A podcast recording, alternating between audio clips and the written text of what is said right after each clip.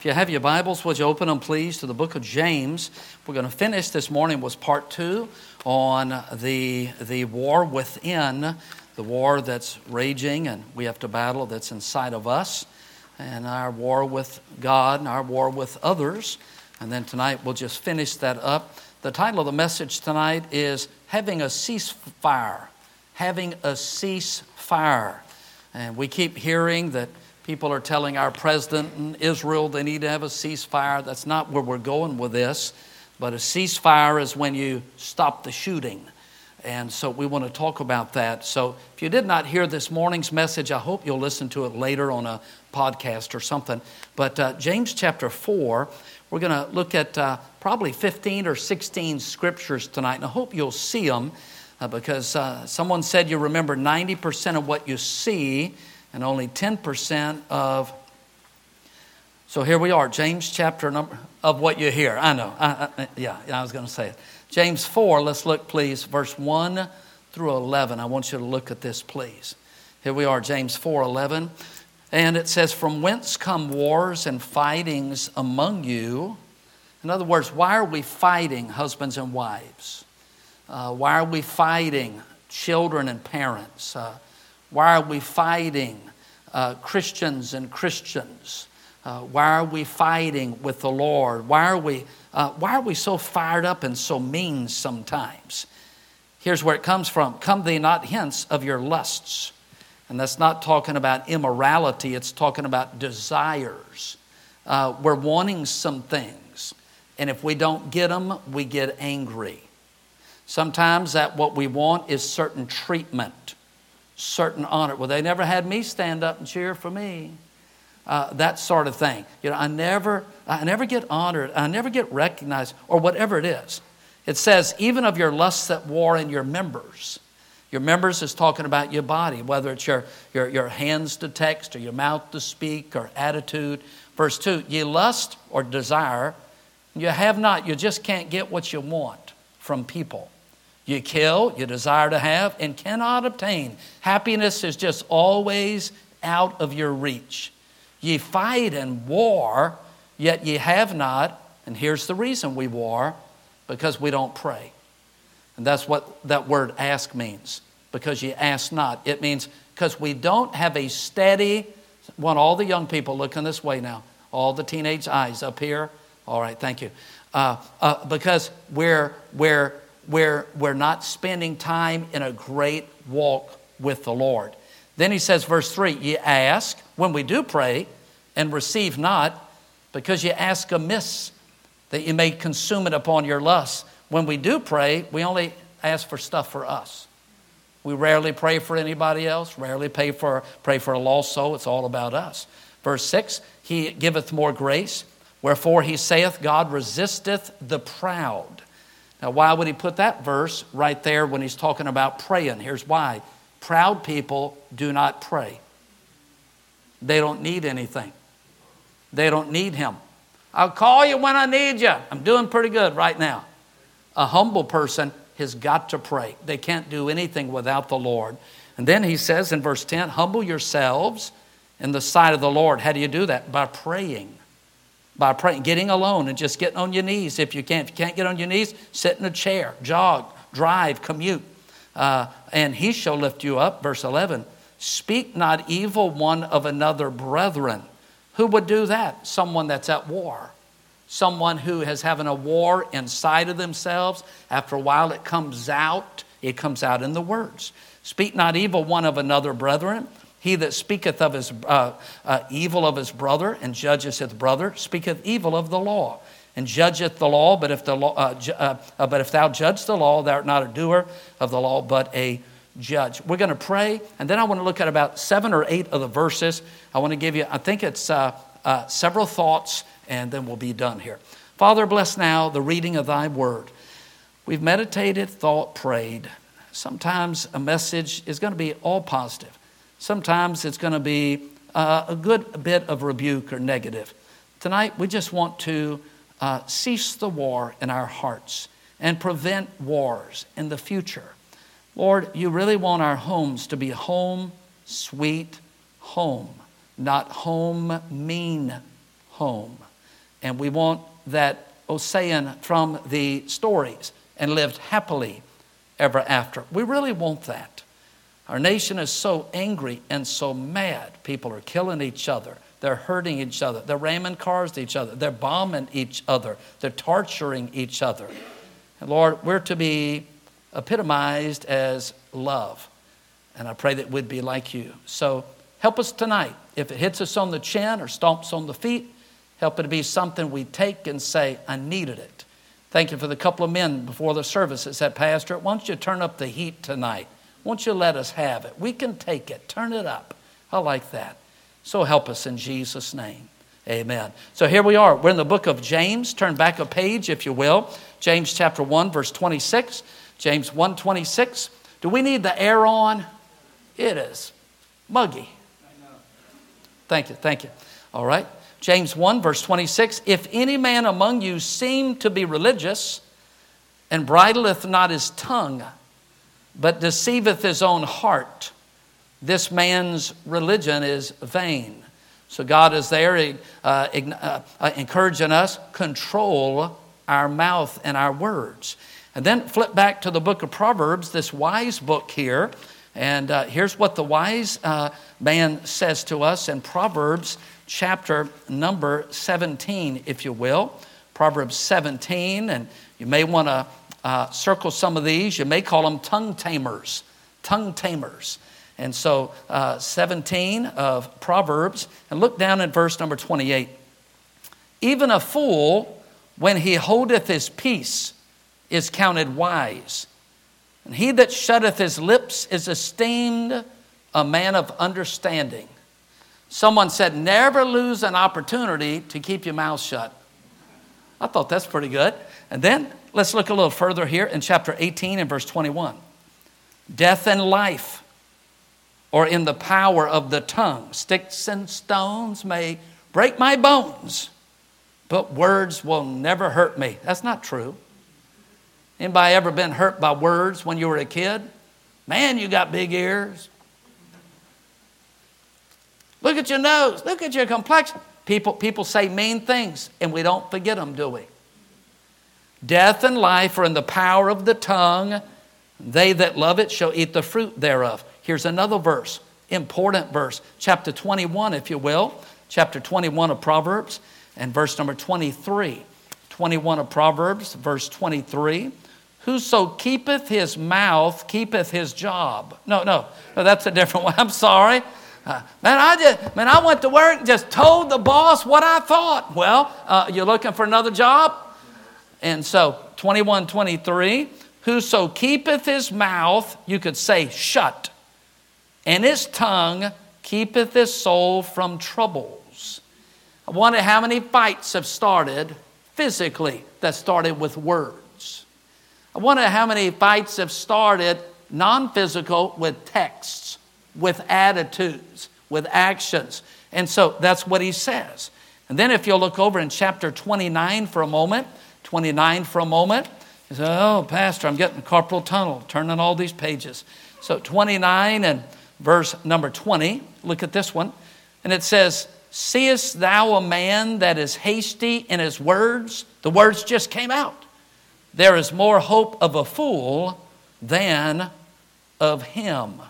And then let's go uh, back a little bit to Psalm chapter uh, number 141, if you will. Psalms 141 and verse number 3. David is uh, writing this psalm. Psalm 141, verse 3. Set a watch, O Lord, before my mouth. In other words, have some guards standing guard right in front of my mouth. He says, Keep the door of my lips. Lord, help me keep my mouth shut. I do pretty good till it opens. And then, if you'll look a little further here in, um, oh, uh, uh, uh, Psalm uh, 19, if you will. Psalm 19 and this, uh, this great psalm that's put to music, Psalm 19 and verse number 14. And he says, Let the words of my mouth and the meditation of my heart be acceptable in thy sight, O Lord, my strength and my redeemer. Wonder how many of our words in the last month or so the Lord would not accept. Statements we've made, things we've said to people, attitudes, texts, uh, just uh, a little, just uh, the Lord would not look down and say, Boy, I'm very pleased by that. And David says, Let every word I say be acceptable to you. What a, what, a, what a great goal. And then, if you'll look a little bit further into the New Testament, let's look over to Matthew chapter number 12. Matthew chapter 12. And I might give you some statements in just a moment if you want to write, write one down or something. But Matthew chapter 12, these are tongue tamers to help us with our tongue. Um, fellas, if you're single and you're here right now, uh, you're going to find out that your words, you can speak words that your wife hears that causes tears to come down her cheeks. It's the strangest thing. Words cause tears. And you're going to find that out. You're going to say, I do. And then you're going to find out you've made your wife cry. You're going to say something that's going to make her upset. She's going to cry. And you're going to say, What is it? Say, words are powerful. Uh, we can say words and people get saved. We can say words and someone heads to the mission field. We can say words and a discouraged person is now encouraged. We can say words and someone sets a direction for their life. They're powerful. Matthew chapter 12 and verse number 36, Jesus says, But I say unto you that every idle word that men shall speak, they shall give account thereof in the day of judgment. Now, you do know this. We will be judged for our words. You say, Well, I was upset. We will be judged for our words. Well, I was discouraged. We will be judged for our words. You say, well, well, why is that important? Well, let's look at Luke for just a moment. Luke chapter 6. Pastor, this is too many verses. Okay, let's go back to Genesis 1. Let's do the whole Bible tonight. Okay, uh, uh, uh, Luke 6 and verse 45. By the way, Miss Buds, good to see you here. Give you a little shout out. Uh, and uh, this is Mark's mom, and uh, she's from Elgin, Illinois. Worked for Dr. Keith Gomez for three decades and did not go nuts. And so, but uh, Luke chapter number 6, verse 45. 645, Jesus says, A good man out of the good treasure of his heart bringeth forth that which is good, and an evil man out of the evil treasure of his heart bringeth forth that which is evil. Here it is For out of the abundance of the heart, his mouth speaketh. Now, here it is. The reason it came out of our mouth was because it was already in our heart. I was in Spain years ago, Brother Sawyer, and we're, we're getting in this elevator. I'm on this Israel tour, and so I jump in this elevator, and then this lady gets in. She's a part of the group. She wasn't with the, it, it was just me. I wasn't leading the group, but I get in this little small elevator in Spain, I put my suitcase in, she jumps in, puts her suitcase in, the door closes on her suitcase, and she said, Oh, blank. And it was a cuss word. She was a part of the Christian group traveling to Israel. And I looked and I said, Do what? She said, Oh, I'm so sorry. I don't cuss. and I said, Well, what was that? Uh, it came out because it was already in the heart. So, let me give you several statements here tonight. Well, just one more verse. I know it's not enough so far. But Philippians chapter 4, let's look at this.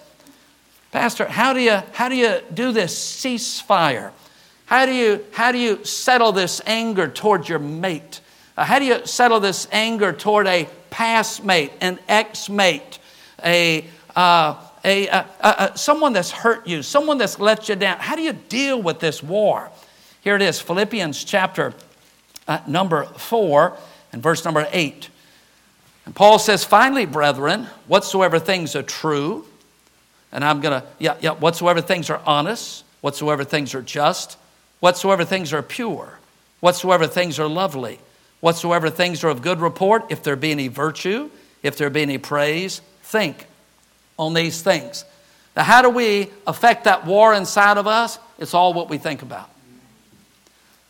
You think about those pure things and holy things and godly things, and guess what's going to be in your heart? A lot of peace. Uh, you don't think about those things, then there's going to be a lot of war.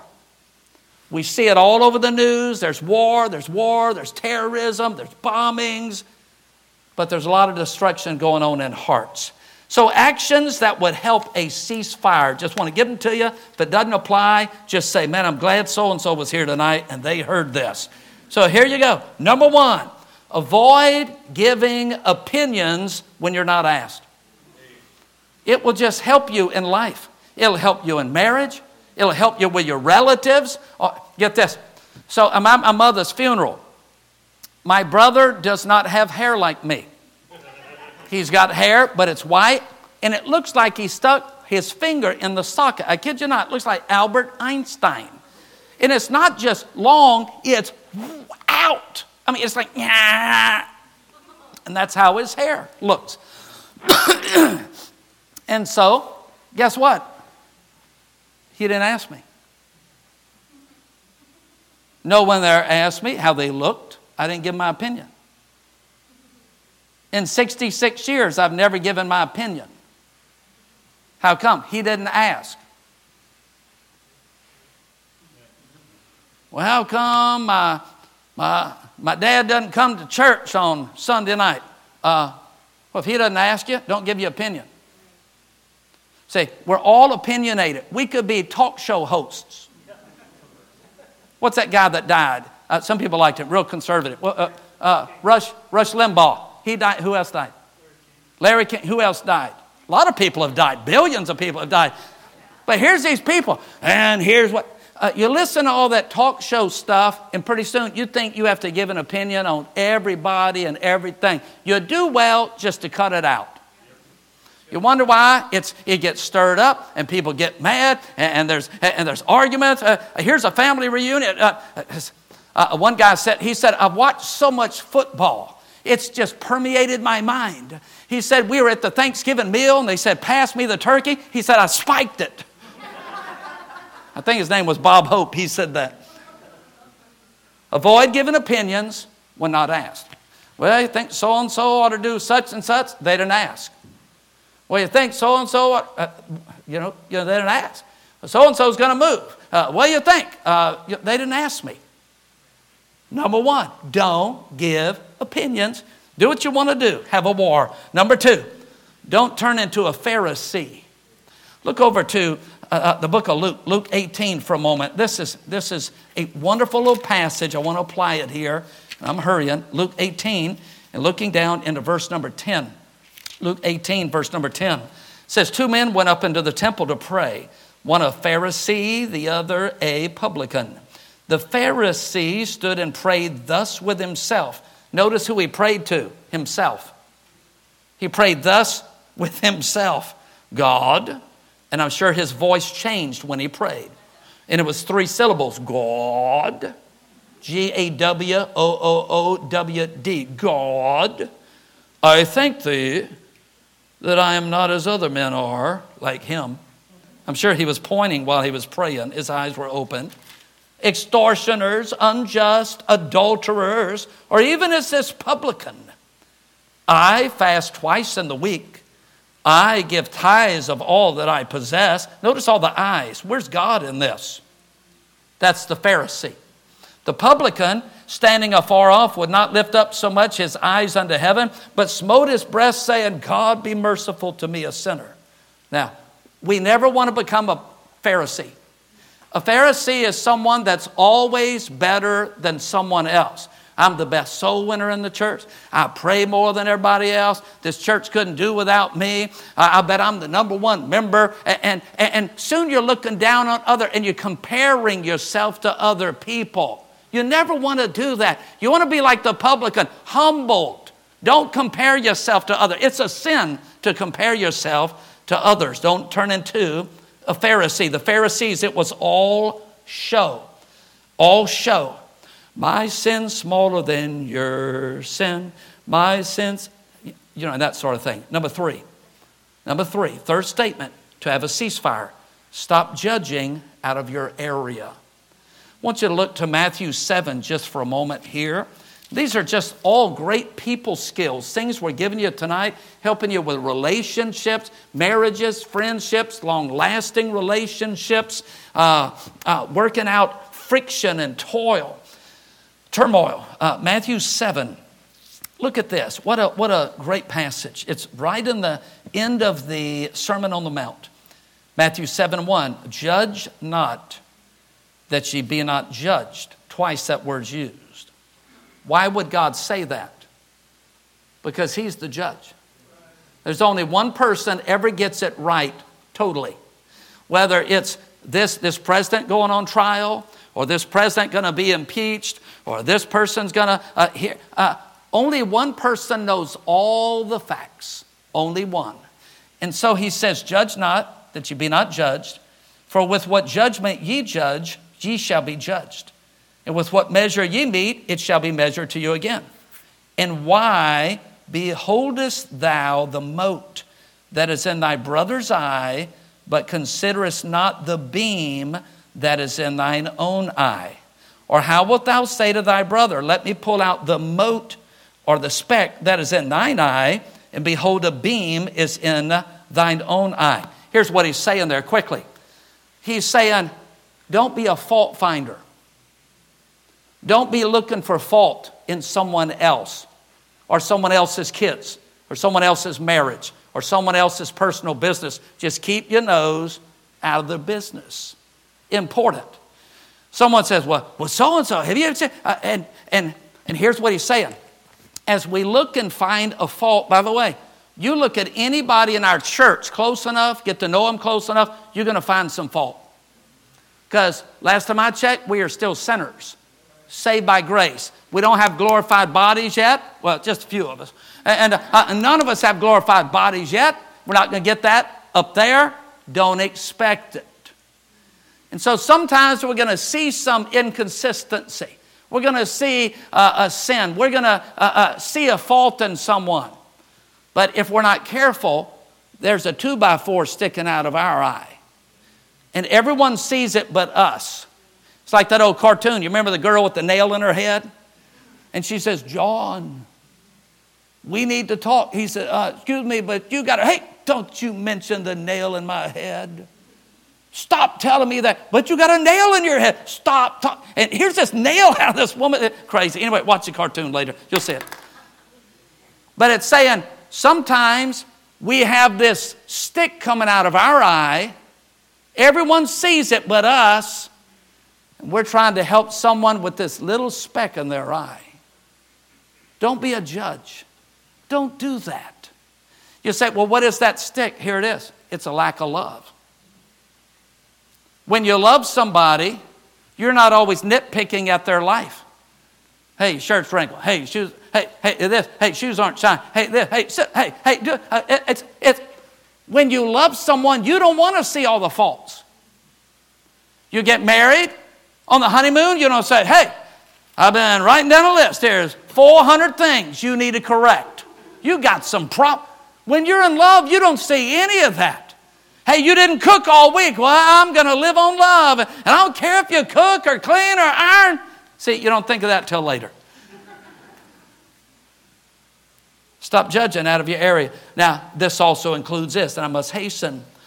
So that means this sometimes you're going to be the leader and you're going to have to judge. You're the school teacher. Here's a kid pulling someone's hair. All right, so what are you going to do? You got to do something. You shouldn't have pulled the hair. So, so what's the penalty? Is it suspension? Is it chewing out? You have to stay in class? Is it a phone call to the parent? What, what do you do? We all have an opinion. I've said it before. Here's a choir member sings on Sunday night. Then on Monday, they're staggering down the street. And they're drunk or they're high on some substance. And someone confronts them. And you can smell it all over them or you can see it in their dilated pupils. Probably they shouldn't sing in the choir next Sunday. So what do you do? Whoever's in charge has to decide what are we going to do with this person? Do we crucify them? Do we stone them in the parking lot? Do we make them read a statement to the whole church? What is fair? You kind of see what I'm saying? Some of you would say, well, man, just, uh, man, just have him get out for a while, get some counseling, get in the, uh, the well ministry, give him six weeks or so and get over that hump. And uh, uh, uh, uh once he's got it, well, man, get him back serving. Others would say, he's blown it. He should never be in the choir again. What a failure. He's desecrated the name of. See, one is real extreme, one is. Oh, so what's fair? So, what God wants us to do is if it's not your call, stay out of it. Well, I heard so and so's kid did such and such, and they grounded them for two months. Okay, they're not your kid. Let the parents deal the call. It's their business, it's not your business. Moving right along. Number four, never criticize a church member in front of your kids or behind their back. James 4:11 Speak not evil one of another, brethren. You can speak evil of non Christians, I guess all you want, but if they're saved, speak not evil one of another, brethren. What's that mean? That means the church ought to look real calm. And it ought to be, those people sure are good. It ought to be when your kids come home, man, we got a good church. We got some good people in our church. You start nitpicking everybody in the church, and so and so, and you know this, and they've been married four times, and this one used to be in jail, and this happened, and that happened, and this, I think he smokes, and smells like he still drinks, and, and pretty soon, no leadership, no one's, no one to look up to. Al Bartlett, whose granddaddy wrote Victory in Jesus, said it in the men's meeting.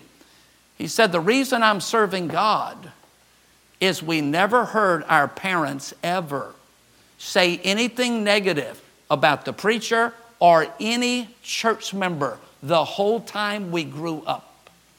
He said, Serving God just looked so appealing.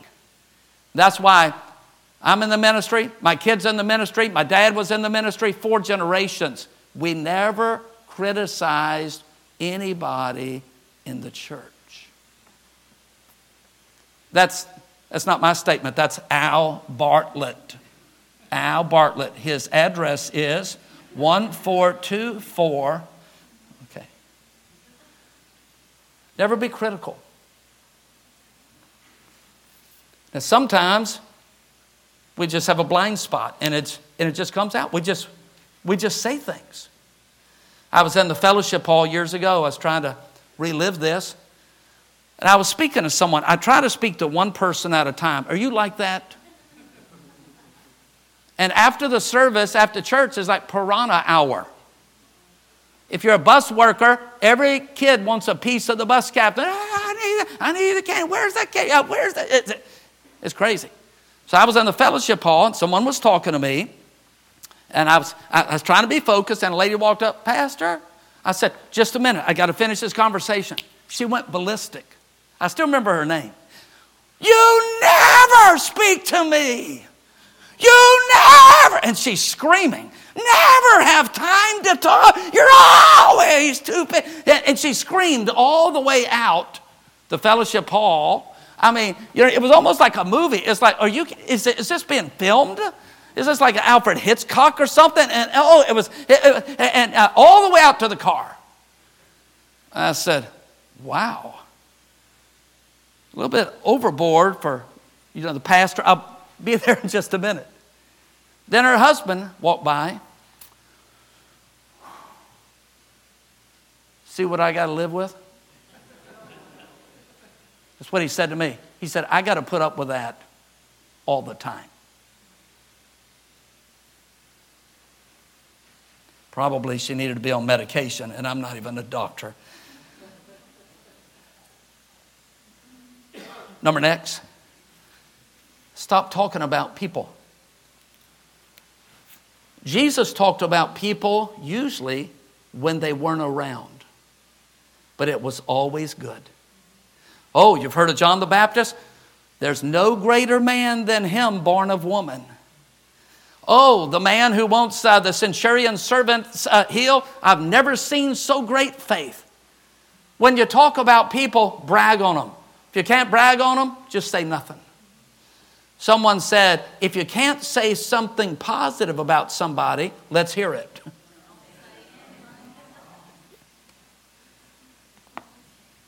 Number next, we have to hasten.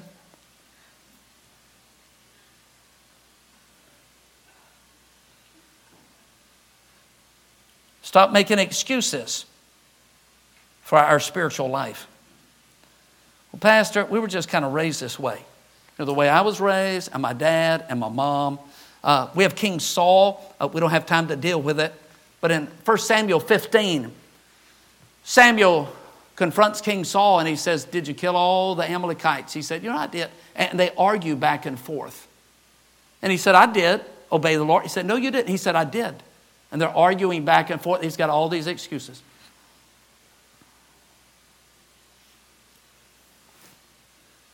Number next, stop making excuses for your kids. Start correcting them.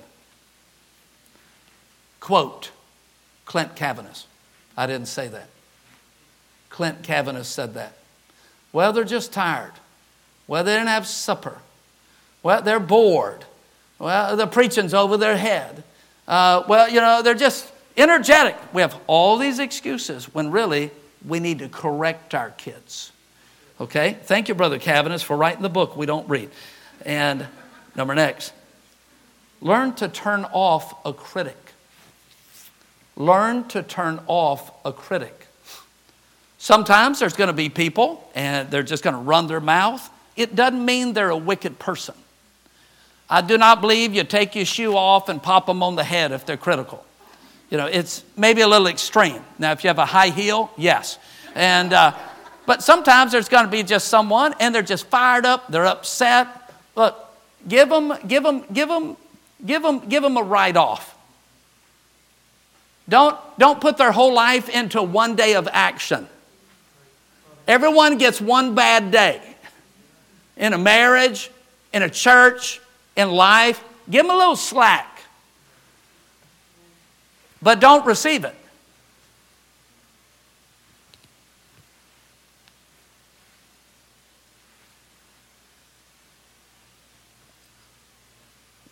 You know, I just don't think the pastor should sing the solo on that song. We've got so many gifted people in this church, like you, right? How come he sings the song? How come he gets to do that? Uh, look, don't just take that in. You need to say, okay, are you done yet? okay, number one, are you in the choir? Oh, oh, so you don't want to be a part of the solution. You want to help? Once you join the choir, maybe they'll give that part to you. Why don't you audition for that part? Look, learn to turn off a critic. Someone's talking about someone. Oh, hold it right there. If you were in their shoes, you probably wouldn't do any better. We're not going to hear any more about it. Case dismissed. Or if you like, let's just grab arms. Let's just go talk to them right now in person. Let's go over and let's, man, you're so fired up. Let's let you talk to them in person right now. Come on. Say, most critics are good at criticizing by text, by post, over the phone, rarely in person. Why? Because they're missing a backbone. It's, it's, it's difficult to walk without a backbone. Say, Pastor, I can't even believe you'd say that. Well, that's the nicest thing I'm going to say tonight. So here we are. Learn to turn off a critic. And I want to say this as well learn to take rebuke. Learn to take rebuke. Here it is in Psalm 141. Psalms 141. Years ago, Mrs. Evans was with Carol Tudor and uh, she rebuked her about something. She said, Carol, here's what you should have done with that. And if you want to be a great Christian, here's what you need to do. And Carol Tudor didn't talk to her for about three weeks. Later on, she saw Mrs. Evans, and Miss Evans said, Carol, I'm kind of surprised. I really thought you wanted to grow. You told me to help you and if I saw anything to correct you and I corrected you, now you don't want to talk. I'm kind of surprised how cool you are. Notice what Psalm 141 says, verse 5 Let the righteous smite me, it shall be a kindness. Let him reprove me, it shall be an excellent oil which shall not break my head.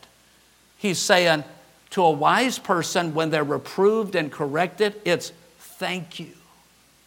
That that old Hai Karate commercial. You remember years ago?